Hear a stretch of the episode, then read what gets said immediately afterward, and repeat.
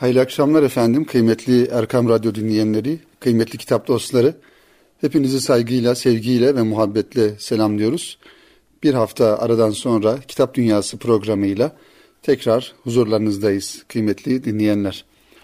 Efendim bu hafta Erkam yayınlarından, Erkam yayınları kampanya kitaplarından çıkan yepyeni bir kitapla sizleri tanıştıracağız.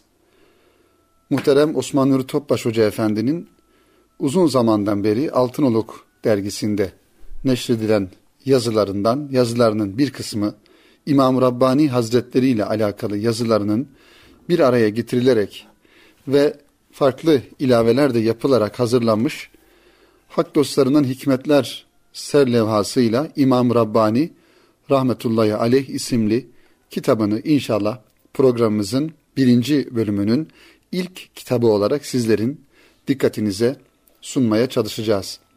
Kıymetli kitap dostları, muhterem Osman Nur Topbaş Hoca Efendi'nin Erkam yayınlarından çıkan yaklaşık 60 civarında eseri bulunmaktadır malumunuz. Bu kitaplar irili ufaklı ve daha çok Peygamber Efendimiz Aleyhisselatü Vesselam'ın ahlakı hamidelerini anlatan ve bir yönüyle tasavvufu anlatan, insanı kamil olma yolunda bir müminin yapması gereken konuları, hususları e, ihtiva eden güzel kitaplardan oluşuyor. Bu elimdeki sizlere takdim edeceğim bu kitap da Altın Silsile içerisinde bulunan Sadat-ı Kiram'dan İmam Rabbani Hazretleri ile alakalı bir kitap. Malumunuz geçtiğimiz yıllarda muhterem Osman Nuri Topbaş Hoca Efendi'nin Altın Silsile ismiyle hacimli ve ciltli bir kitabını Altınoluk dergisi siz kıymetli dinleyenlerimize Altınoluk dergisine abone olan dinleyenlerimize hediye etmişti. Tabi bu Altın Silsile kitabının içerisinde bulunan Sadat-ı Kiram'ın her birisinin ayrı ayrı hayatları anlatılıp onların faziletleri, güzel sözleri, örnek hayatları, ahlakları bu kitapta teferruatıyla verilmişti. İşte bu anlamda bu kitabın içerisinde bulunan altın silsilenin her birisinin müstakil birer kitap olması düşüncesiyle Cafer-i Sadık Hazretleri ile alakalı bu anlamda bir kitap çıktı. İnşallah onu, onu da önümüzdeki e, programlarda sizlere takdim etmeye çalışacağız. Ve bir de İmam Rabbani Hazretleri ile alakalı kitapta çıkmış oldu. Tabi bu kitaplara benzer yani Altın Silsile'den çıkan diğer bir kitap ise Bayezid-i Bistami rahmetullahi aleyh bu kitabı da inşallah sizlere önümüzdeki programlarda tanıtmaya çalışırız.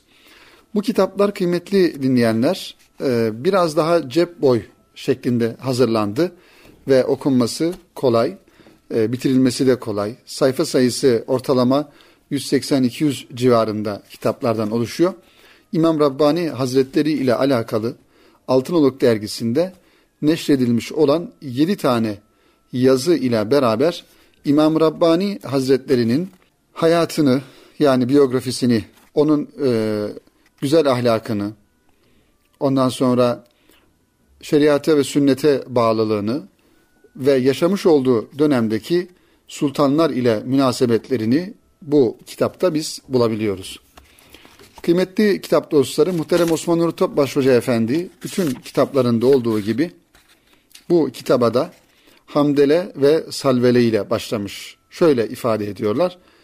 Bizleri İslam ve iman nimetleriyle şereflendiren, Kur'an-ı Kerim'e muhatap kılma lütfunda bulunan ve Kur'an'ın fiili tefsiri mahiyetindeki hidayet rehberimiz Hazreti Peygamber Efendimiz Aleyhisselatü Vesselam'a ümmet olma bahtiyarlığını erdiren Allah Teala'ya sonsuz hamdü senalar olsun.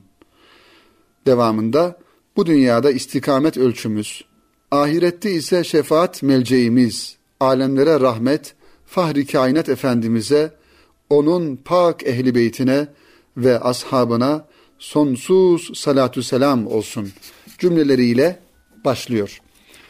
Bu ifadelerden biz tabii ki şunu anlıyoruz kıymetli dinleyenler. Bir Müslüman olarak gerek konuşmalarımızda gerekse ya, eğer yazarsak kitaplarımızın başına mutlaka Rabbimize hamd, Efendimiz Aleyhisselatü Vesselam'a da salat ve selam ile başlamamız gerektiğini anlamış oluyoruz. Özellikle tabii ki bir Müslümanın Rabbisinin, Rabbisinin rızasının dışında bir konu konuşması söz konusu olmayacağı gibi özellikle dini sohbetlerde, konferanslarda, vaaz nasihatlerde hoca efendilerin bu hususa dikkat etmeleri gerektiğini buradan da ifade edelim. Yani konuşmamızın, sohbetimizin, programımızın ya da kitap yazıyorsak o kitabımızın sayfalarının insanların kalbine, ruhuna tesir edebilmesi için şüphesiz ki Rabbimizin adıyla, Rabbimizin adıyla ve Rabbimize hamd ile başlamalı. Sonrasında kainatın kendisi yüzüsü hürmetine yaratılan, kainata rahmet olarak gönderilen Peygamber Efendimiz Aleyhisselatü Vesselam'a da salat ve selam ile başlamalıyız, başlamalı. Bunu da ifade etmiş olalım. Kıymetli dinleyenler, kitapların ön sözleri, kitapların arka kapak yazıları, kitapların bir yönüyle hülasası mahiyetinde durumundadır. Biz de şöyle bu kitabın muhterem Osman Nur Topbaş Hoca Efendi'nin hazırlamış olduğu bu İmam-ı Rabbani Hazretleri ile alakalı aynı ismi taşıyan İmam-ı Rabbani Rahmetullahi Aleyh ismini taşıyan kitabında ön sözüne baktığımızda Allah dostlarını şöyle tanımlıyor. Dinin zahir ve batınını layıkıyla meczederek şahsiyetlerine nakşetmiş insanlardır. İmam Rabbani Hazretleri de bir Allah dostu Evliyaullah'tan, Saadat-ı Kiram'dan ve silsile içerisinde bulunan bir Allah dostu. Dolayısıyla Allah dostlarının tanımını yaparken muhterem Osman Topbaş Hoca Efendi, zühd ve takva yolunda kalben merhaleler kat ederek davranış mükemmelliğine ulaşmış insanlar. Yine idrak ve ihatalarını her iki cihan ufkuna genişleterek iman lezzetine ve duygu derinliğine kavuşmuş insanlar. Bütün gayretleri insanlığı kötü huylardan ve nefsani ihtiraslardan kurtararak güzel ahlaka ve manevi olgunluğa eriştirmek olan, kendisini ümmetten mesul gören alim, arif ve sadık müminlerdir diyor muhterem Osman Nuri Topbaş Hoca Efendi Allah dostlarının bu kitabında tanımını yaparken kıymetli dinleyenler. Efendim Cenab-ı Hak Tevbe suresinin 119. ayeti kerimesinde şöyle buyuruyor. Biz müminlere ey iman edenler Allah'tan korkun ve sadıklarla beraber olun. İşte sadıklarla beraber olma yolunda atılacak ilk adım sadıklarla beraber olmak yani onlarla muhabbetli bir ülfet içerisinde bulunmak olduğunu ifade ediyor muhterem Osman Nuri Topbaş Hoca Efendi. Sadık olmak bu durumun tabi bir neticesidir diyor.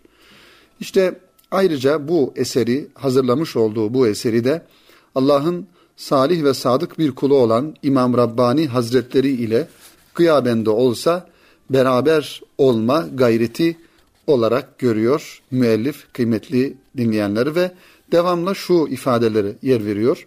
Bir düşünecek olursak büyük evliyaullah'ın türbelerine gelen ziyaretçilerin sayısı bile bu hususun e, kafi bir delilidir. O Allah dostları fani vücutlarından sonra da mazi olmuyorlar. Nitekim dünyadaki hizmetlerini berzah aleminde de devam ettirdikten nice ettiren nice hak dostu bugün hala aramızda yaşıyor. Bizleri irşad ediyor. Bizler öldükten sonra da onlar gönüllerde yaşamaya devam ediyorlar. Onların irşat ömürleri hakka yakınlıkları nispetinde devirleri ve diyarları aşıyor. Hakikaten kıymetli dinleyenler şöyle bir düşündüğümüz zaman bugün İstanbul'da özellikle bulunan, İstanbul'da türbeleri bulunan, metfun bulunan Evliyaullah'lara baktığımızda mesela bir Aziz Mahmud Hüdayi Hazretleri veya Efendimiz Aleyhisselatü Vesselam'ın mihmandarı Eyüp El Ensari Hazretlerine baktığımızda onların kabirlerini, türbelerini ziyaret eden insanlara da baktığımızda demek ki bu Allah dostları vefat ettikten sonra da vefatlarıyla da vefat ettikten sonra da insanları irşad etmeye, ihya etmeye ve feyiz ve ruhaniyetlerinden, maneviyatlarından insanların e, istifa etmesi, e, istifade etmesine vesile oluyorlar vefatlarından sonra dahi. Onun için bir taraftan da gerçek anlamda sultanlığın manevi sultanlık olduğunu ifade ediyor e, muhterem e, Osman Nur Topbaş Hoca Efendi. Ve kıymetli dinleyenler üzerlerinden asırlar geçmesine rağmen hala Bahaüddin Nakşibend, Abdülkadir Geylani, Yunus Emre, Mevlana Celaleddin Rumi, Hüdayi ve emsali hak dostlarına müstesna, müstesna bir alaka duyuluyor. İslam'a hizmet eden bu büyük muhaddisler, müfessirler, mezhep imamları ve ehli tasavvufu Cenab-ı Hak hiçbir zaman tabii ki unutmuyor, unutturmuyor aynı zamanda. Mümin gönüllerde yaşamaya devam eden büyük mana sultanlarının biri de işte bu kitapta anlatılacak olan şüphesiz ki İmam Rabbani Hazretleridir. Dört buçuk asır önce Hindistan'ın Sirhind kasabasında doğan o hak dostu da tevhidi müdafaa mücadelesi ile geçen örnek hayatı neticesinde Allah tarafından bütün Müslümanlara sevdirilmiş, kısa zamanda sevgisi Hindistan sınırlarını aşmış, günümüzde de bütün dünyaya yayılmıştır. Başta Nakşilik olmak üzere pek çok tasavvufi yol İmam Rabbani Hazretlerinin irşadından ve ruhani dokusundan müstefit durumdadır. O büyük mürşit fani ömründen sonra bile ümmeti Muhammed'e fiili bir kıstas halindedir. Yaşadığı zamandan istikbale doğru bir hidayet ve istikamet meşalesi olarak tebliğ ve irşat hizmetine berzah aleminde de devam etmektedir.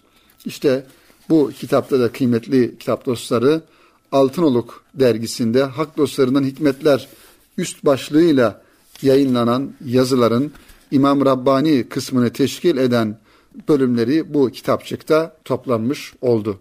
Yine son olarak bu kitapla ilgili muhterem müellif şöyle ifade ediyorlar. Unutmayalım ki bizler de bu fani alemden ebedi aleme intikal eden Bahaüddin Nakşibend, Abdülkadir Geylani, Mevlana Yunus Emre, Aziz Mahmud Hüdayi ve İmam Rabbani gibi irşatlarıyla cihana yön veren hak dostlarının bugünkü evlatları, talebeleri ve dostlarıyız.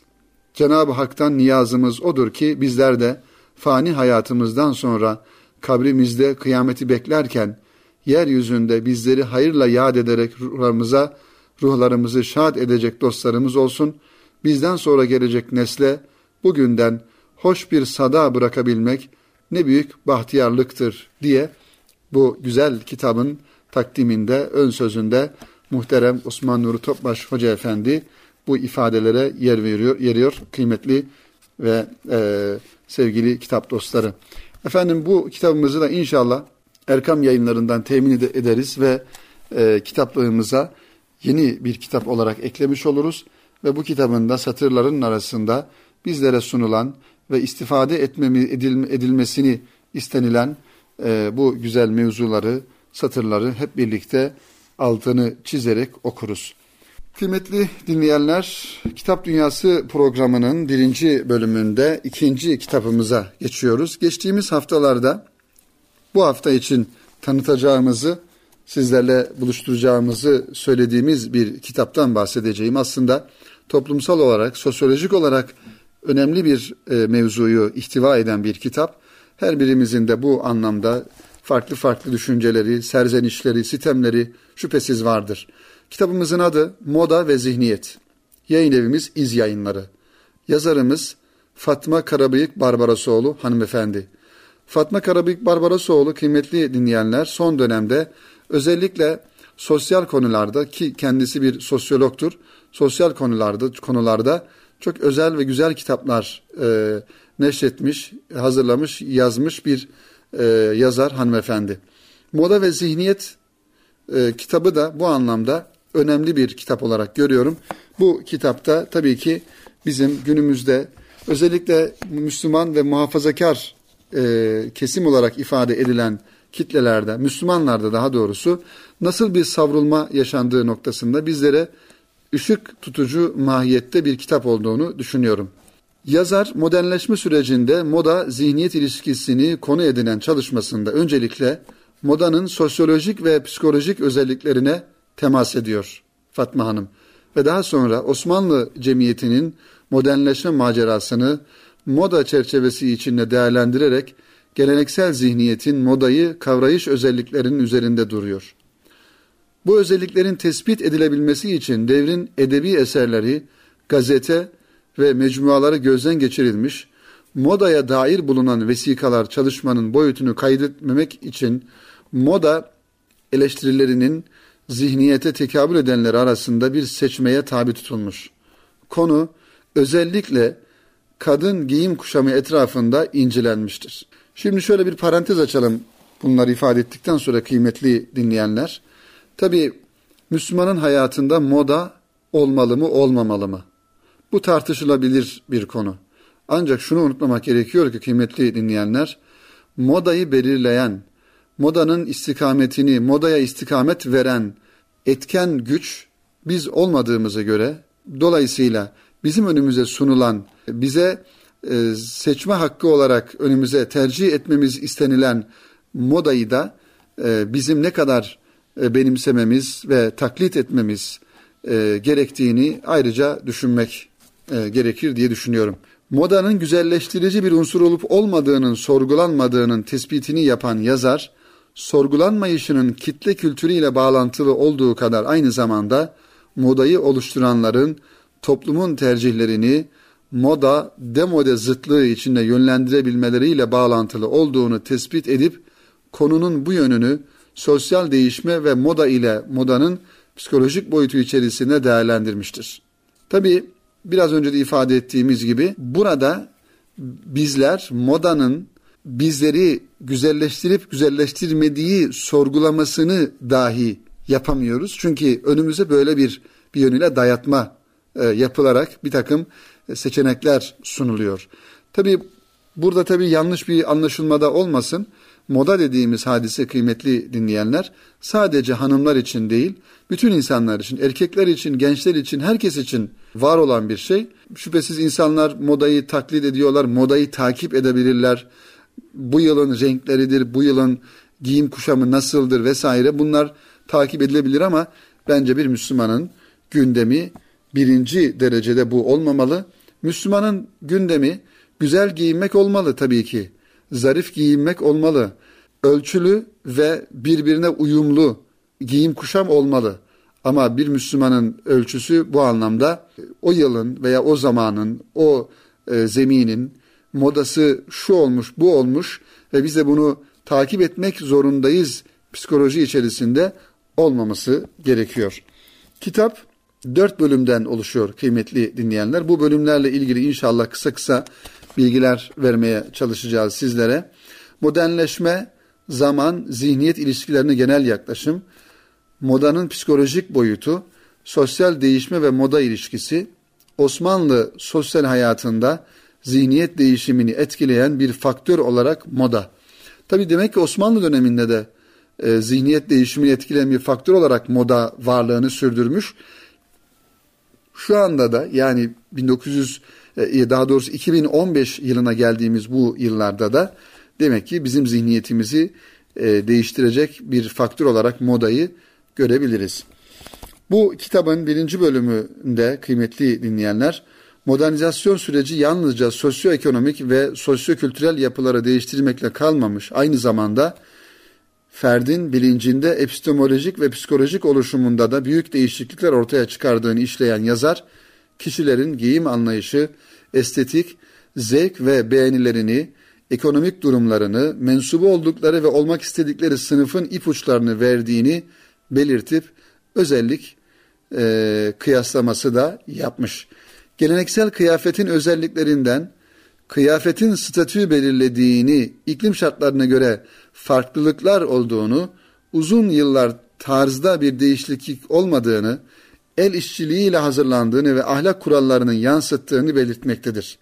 Buna mukabil modern kıyafetlerde halkın elit giyimini taklit ettiğini, iklim şartlarına göre pek değişkenlik olmadığını, kısa periyotlarla değişiklikler olduğunu, konfeksiyonlarda seri üretim yapıldığını ve ahlak kaidelerine uygun olmayıp protestocu tavır e, içerdiğini de kitabımızın birinci bölümünde modayı anlatırken, modanın e, zamanımıza kadar geliş sürecini anlatırken bunlara temas etmiş Fatma Karabayık Barbarosoğlu.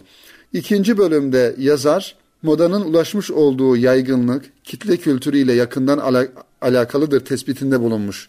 Ferdin tek başına yapamayacağı pek çok şeyi kitle içerisinde kolaylıkla benimsemesi alt kültürün kitle kültürü içerisinde kaybolmasıyla bağlantılı olarak gerçekleştiğini ifade ediyor.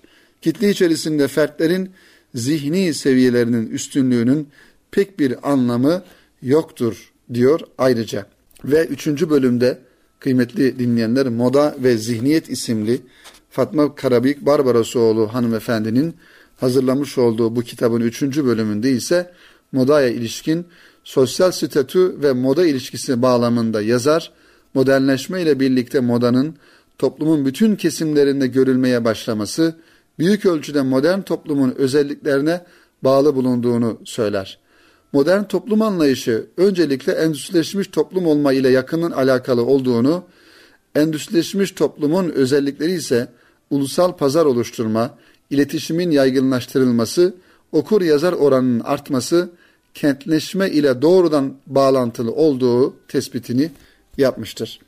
Kırsal kesimden şehre göçün modanın yayılmasına sebep olduğunu, nüfus yapısının modanın yayılmasına tesiri başlığı altında işleyen yazar, ayrıca teknolojik gelişmelerin kadının çalışma hayatında yer almasının, turizm hareketinin yaygınlaşmasının moda üzerindeki etkilerinden bizlere bahsetmiştir. Evet, kıymetli dinleyenler. Velhasıl zevkler ve renkler modanın şemsiyesi altına girdiğinde zevkler ve renkler tartışılmaz payesine yükseliyor. Her şey eleştirilirken moda sarsılmayan otoritesini neye borçlu? Belki de bu modanın tanımlanamamış olmasından kaynaklanıyor. İşte Fatma Karabıyık Barbarosoğlu bu kitabında modanın eleştirebilirliğine ve tanımlanmasına bir nebze de olsa kapı aralamış oluyor kıymetli dinleyenler. Tabi sadece giyim kuşamda değil moda e, zihniyeti bütün her şeyde aslında zihinlerimizde de bir savrulma yaşadığımız oluyor. Bir modaya uyma oluyor. Düşüncelerimizde, bakış açılarımızda, hayata, dünyaya ve olaylara bakış açımızda da bir moda gelişiyor ve o modanın arkasından da bizler takılıp kendi özgün düşünce tarzımızı, özgün hayat tarzımızı, fikir dünyamızı da bir yönüyle modanın rüzgarına e, kurban vermiş oluyoruz. Tabii ki Müslümanın omurgası sağlam, istikameti düzgün olması gerekiyor kıymetli dinleyenler. Hangi yönden eserse essin herhangi bir rüzgar bizim omurgamızı, yolumuzu, istikametimizi belirleyecek olan iki tane temel kaynak var. Bunların birincisi Kur'an-ı Kerim, ikincisi de sünnet-i seniyedir. Geleneklerimiz, örflerimiz, adetlerimiz İslam'a ters olmadığı müddetçe şüphesiz bunlar da bizim hayat tarzımızı oluşturan unsurlardır. Ancak bize başka kültürlerden, başka dinlerden, başka düşüncelerden bir empoze tarzında, bir dayatma tarzında ve bizim kültürümüzü bir yönüyle yok sayarak, hiç sayarak e, kendi kültürünü, kendi düşüncesini bize empoze etme tarzında bir e, durum yaşanırsa o zaman biz kendi savunmamızı, kendi kalkanlarımızı ve kendi düşünce dünyamızı çok daha e, ön plana almalı ve kendimiz olarak kalma gayreti içerisinde olmalıyız kıymetli kitap dostları.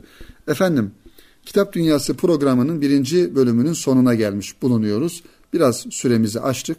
İnşallah son dönemde özellikle son 100 yılda, son 20 yılımıza belki de damgasını vuran önemli bir fikir adamının, önemli bir devlet adamının ve e, önemli bir Müslüman liderin kitabından bahsedeceğiz ve kendisinden bahsedeceğiz kıymetli dinleyenler. Kitabın ismi Doğu Batı arasında İslam. Bu kitap Nehir yayınlarından çıktı ancak farklı yayın evlerinden de çıktığını ifade edebiliriz. Kimin bu kitap peki?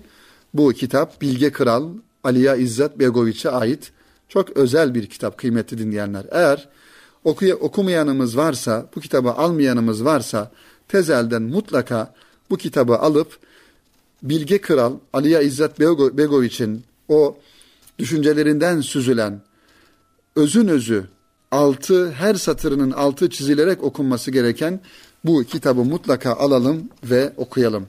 Bilge Kral Aliye İzzet Begoviç 8 Ağustos 1925 yılında doğdu. 24 yaşında İslamcılık suçlaması ile 5 yıl hapis yattı. Cezaevinden çıktıktan sonra önce hukuk, sonra ziraat fakültesini bitirdi. 25 yıllık avukatlık ve bir inşaat firmasında yöneticilik yaptı. 1970 yılında yazdığı İslam Manifestosu adlı bir kitap 1983 yılında kovuşturmaya uğradı. 12 Müslüman aydınla birlikte tutuklandı. 1950 öncesinde kurulmuş olan Genç Müslümanlar adlı örgütü yeniden örgütlemek suçlaması ile 14 yıl hapse mahkum edildi. Yargıtay bu cezayı 11 yıla indirdi. 1989 yılında o zamanki Yugoslavya'nın dağılma süreci sırasında ilan edilen af sonucu Aliya İzzat Begoviç özgürlüğüne kavuştu. 1990 yılında İslam manifestosunu yeniden bastırdı. Bu kitap İzzet Begoviç'in İslami kimliğinden ziyade siyasi kararlılığının ve mücadelesinin bir simgesi haline geldi.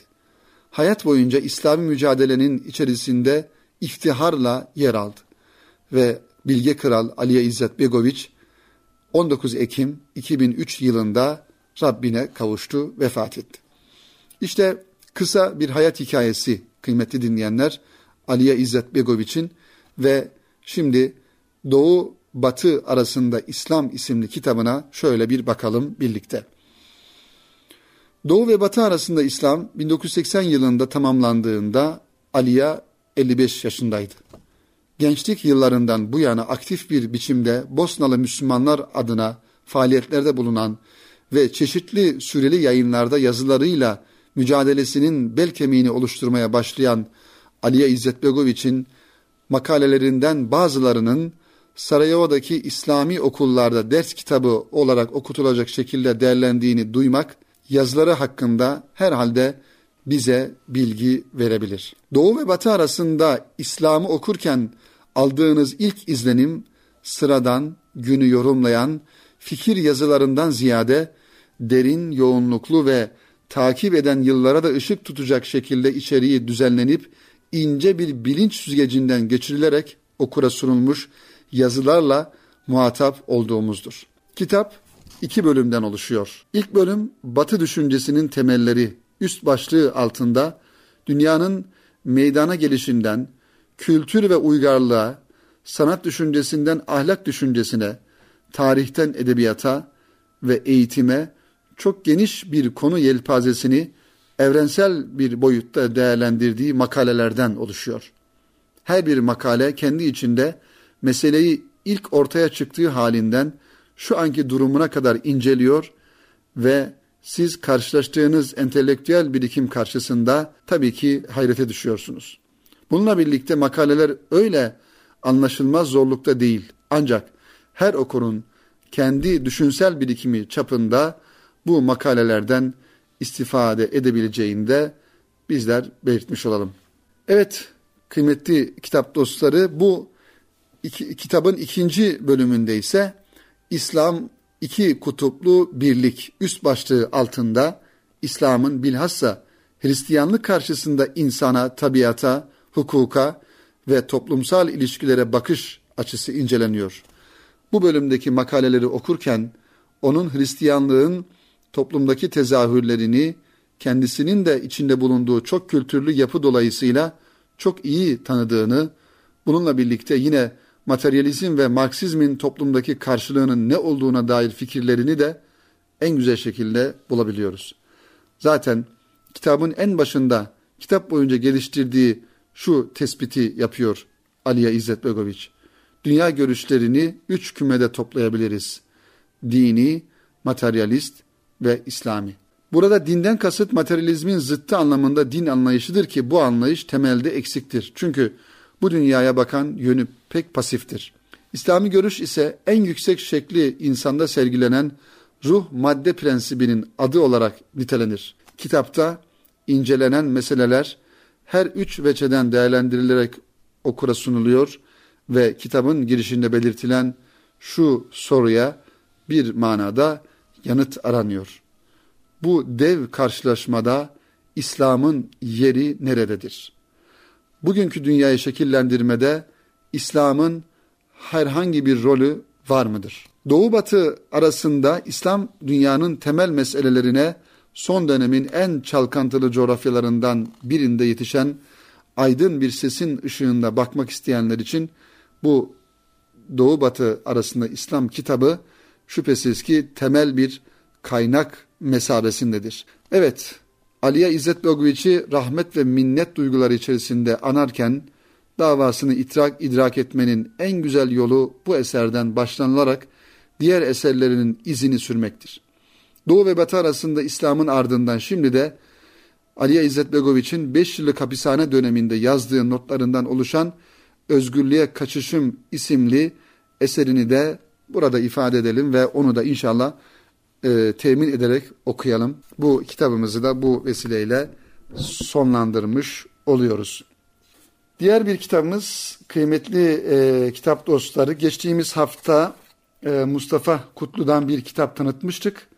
E, yine ondan bir kitap var ancak bu kitabı değil. Bunu daha sonraki e, programlarımızda e, tanıtmaya çalışacağız. Şimdi sizlere e, Rasim Özenören Bey'in Müslümanca Düşünce e, Düşünme Üzerine Denemeler isimli kitabından kısaca bahsederek programımızı bitirelim. Müslümanca Düşünme Üzerine Denemeler isimli kitabı Rasim Özen Ören'in İz yayıncılıktan çıkan kitaplarından bir tanesi.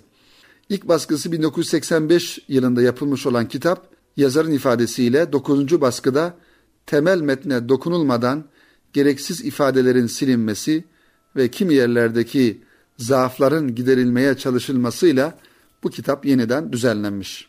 İz yayıncılıktan çıkan Rasim Özden Ören'in Müslümanca düşünme üzerine denemeler ki malumunuz Rasim Özden Ören Bey daha yakın bir zamanda Cumhurbaşkanlığı Kültür Ödül Edebiyat Ödülü'nün layık görülen önemli mütefekkirlerimizden, düşünce adamlarımızdan, büyüklerimizden bir tanesi. Bu tarz e, gelişmelerde hakikaten insanı sevindiriyor. Böyle İslami e, düşüncede, İslami şuurda ve yıllarca kalemini bu yönde oynatmış, hakkı ve hakikati yazmış, bizi yazmış, bizim kültürümüzü yazmış bir büyüğümüzün de böyle güzel bir ödüle layık görülmesi hakikaten bir iftihar vesilesi kıymetli dinleyenler. Son kertede dahi yazar olması gereken metne ulaşamadığını ifade ederek yani daha mükemmel olmasını istediğinden dolayı bu metnin kendi indinde sakat doğmuş bir çocuk mesabesinde olduğunu bundan dolayı da daha çok ihtimama ve şefkate layık görüleceğini söylemektedir. Kitap bu elimizdeki bu kitap kıymetli dinleyenler dört bölümden oluşuyor. Yazarın 70'li yıllar ve 80'li yılların başında yazmış olduğu denemelerin derlenmesinden meydana gelmiş. Yazar eserini sade ve anlaşılır bir dille kaleme almış. Müslümanlar için önem arz eden birçok konuya değinmiş ve birçok probleme dikkat çekmiş. Kitabın ilk baskısının üzerinden bugüne kadar tam 27 sene geçmiş olmasına rağmen bu kitap hala güncelliğini muhafaza etmektedir. Mahiyeti ve önemi açısından muhakkak okumamız gereken bir kitap olduğunu da ifade edelim kıymetli dinleyenler. Tabii bu kitabın muhtevasıyla alakalı da aslında e, bir takım şeyler söylemek e, gerekiyor. Biraz elimizde bu anlamda bir e, metin de var ama şöyle kısa bir son bölümden ifade edeyim. Günümüz Müslümanlarının ihtiyaç duymadıkları malları satın almak zorunda kalmaları, kapitalist baskının dayatmalarına yenik düşmek olarak değerlendiriliyor kitapta. Müslümanları kapitalizmin elinden kurtulmasının bir lokma, bir hırka telakkisinin işlevsel hale getirilmesiyle mümkün olacağı söylenerek bir lokma, bir hırka telakkisinin aslında insanların zengin olmaları için çalışmalarına engel olmadığına vurgu yapılıyor. Şimdi şöyle açalım bu mevzuyu ve bu düşüncelerimize de programımızı bitirelim kıymetli dinleyenler. Kapitalizmin maalesef biliyorsunuz kıskacı altında bütün dünya, bütün ülkeler, insanlar e, bir yönüyle ızdırap içindeler. İhtiyaç duymadığımız ürünleri aslında e, ihtiyaç duymadan da gidip alıyoruz. E, alışveriş merkezlerinde ya da farklı yerlerde bizlere sunulan. Şimdi evimiz vardır. Bir tane daha ev istiyoruz. iki tane oluyor, bir tane daha istiyoruz. Diyelim ki elbisemiz var, ayakkabımız var, e, saatimiz var mesela. Bir tane yetmiyor, birkaç tane istiyoruz. Niçin? Kapitalizmin sunmuş olduğu hayat bize güya bir statü e, oluşturma gayreti içerisine bizi sokuyor ve kendimizi belki de o şekilde ifade etme e, gayreti içerisine giriyoruz. Halbuki Müslüman iktisatlı, neyi nerede yapacağını e, bilen ve asla israfa kaçmadan hayatını sürdürmesi gereken bir insan. Programımızın başında da ifade etmeye çalıştık. Fatma Karabıyık Barbarasoğlu'nun kitabını anlatırken, Moda ve Zihniyet isimli kitabını anlatırken, Müslüman tabii ki düzgün giyinmesi lazım, güzel giyinmesi lazım, kaliteli giyinmesi lazım. Ancak Müslüman israfa kaçan, abartıya kaçan, kalpten ziyade kalıbına e, ehemmiyet verecek bir tarzda e, bir duruş sergilemesi Müslümanın e, yapmaması gereken bir davranış, bir tavırdır kıymetli dinleyenler. Onun için bizim hani tasavvufi anlayışta da bu ifade var. Bir lokma bir hırka anlayışı ya da diğer bir ifadeyle hani az yemek, az uyumak, az konuşmak. Bunlar her zaman duyduğumuz, her zaman okuduğumuz, sohbetlerde dinlediğimiz genel anlamda tasavvufun temel prensiplerini ifade eden e, öz ve özet ifadeler. Bir lokma bir hırka derken tabii ki e, sadece sırtımızda bir hırka yani işin veya ifadenin zahiri e, anlamıyla anlamamak gerekiyor. Burada bir ölçü, bir denge içerisinde olmamız gerektiği söyleniyor. Yani kapitalizmin bizi savurmasına, bizi e, kendi çarkları arasında eritmesine, yok etmesine, gerek bedenimizi, gerekse düşüncemizi bu e, kapitalizmin e, savrulmalarına kurban vermememiz gerektiğinin altını çiziyor. Müslümanca Düşünme Üzerine Denemeler isimli kitabında Rasim Özdenören. Bu kitabın tabii ki her bir makalesi birbirinden müstakil kıymetli dinleyenler. Dolayısıyla bu kitabı okurken bir manada Müslüman olarak bize kazandırması gereken bir bakış açısı, bir tefekkür dünyası olduğunu görüyoruz. Yani Müslüman modaya nasıl bakacak? Müslüman kapitalizme nasıl bakacak? Müslüman konfora nasıl bakacak? Müslüman lüks yaşantıya nasıl bakacak? İsrafa ya da e, harcamaya nasıl bakacak? Bütün bu alanlarda e, zamanımızda dikkat etmemiz gereken hususları bir kez daha gözden geçiriyor. Tabii kitabın bir özelliği de yazılma tarihi eski bin, e, eski yani 1985'li e, yılında ilk baskısı yapılmış. Yani 27 sene hatta 30 e, sene neredeyse önce yazılmış bir kitap olmasına rağmen demek ki Müslümanların her zaman dikkat etmeleri gereken düşünceler, fikirler olduğundan dolayı bu kitapta hala tazeliğini ve güncelliğini koruyor. Mutlaka Rasim Özden Ören de kıymetli kitap dostları baştan sona bütün kitapları okunması gereken bir e, yazarımız, bir mütefekkirimiz. Bütün kitaplarını şüphesiz almalı ve okumalıyız ki Rasim Özden Ören'in aynı, aynı zamanda öykü ve hikaye kitapları da var. Oradan da o hikayelerini, öykülerini e, hep beraber okuruz inşallah. Efendim bugün de bu haftada Kitap Dünyası programının sonuna gelmiş bulunuyoruz. Umarız sizlere takdim etmiş olduğumuz başta muhterem Osman Nuri Topbaş Hoca Efendi'nin İmam Rabbani Hazretleri ile alakalı kaleme almış olduğu o müstesna, o güzel kitabını ve daha sonrasında Fatma Karabıyık Barbarasoğlu hanımefendinin kitabını ve daha sonrasında da Rasim Özenören Bey'in Müslümanca Düşünme Üzerine Denemeler kitabını alırız, okuruz ve zihin dünyamıza, kitap dünyamıza yeni kitaplar kazandırmış oluruz. Hepinize hayırlı akşamlar diliyoruz. Kitapla kalın, hoşça kalın.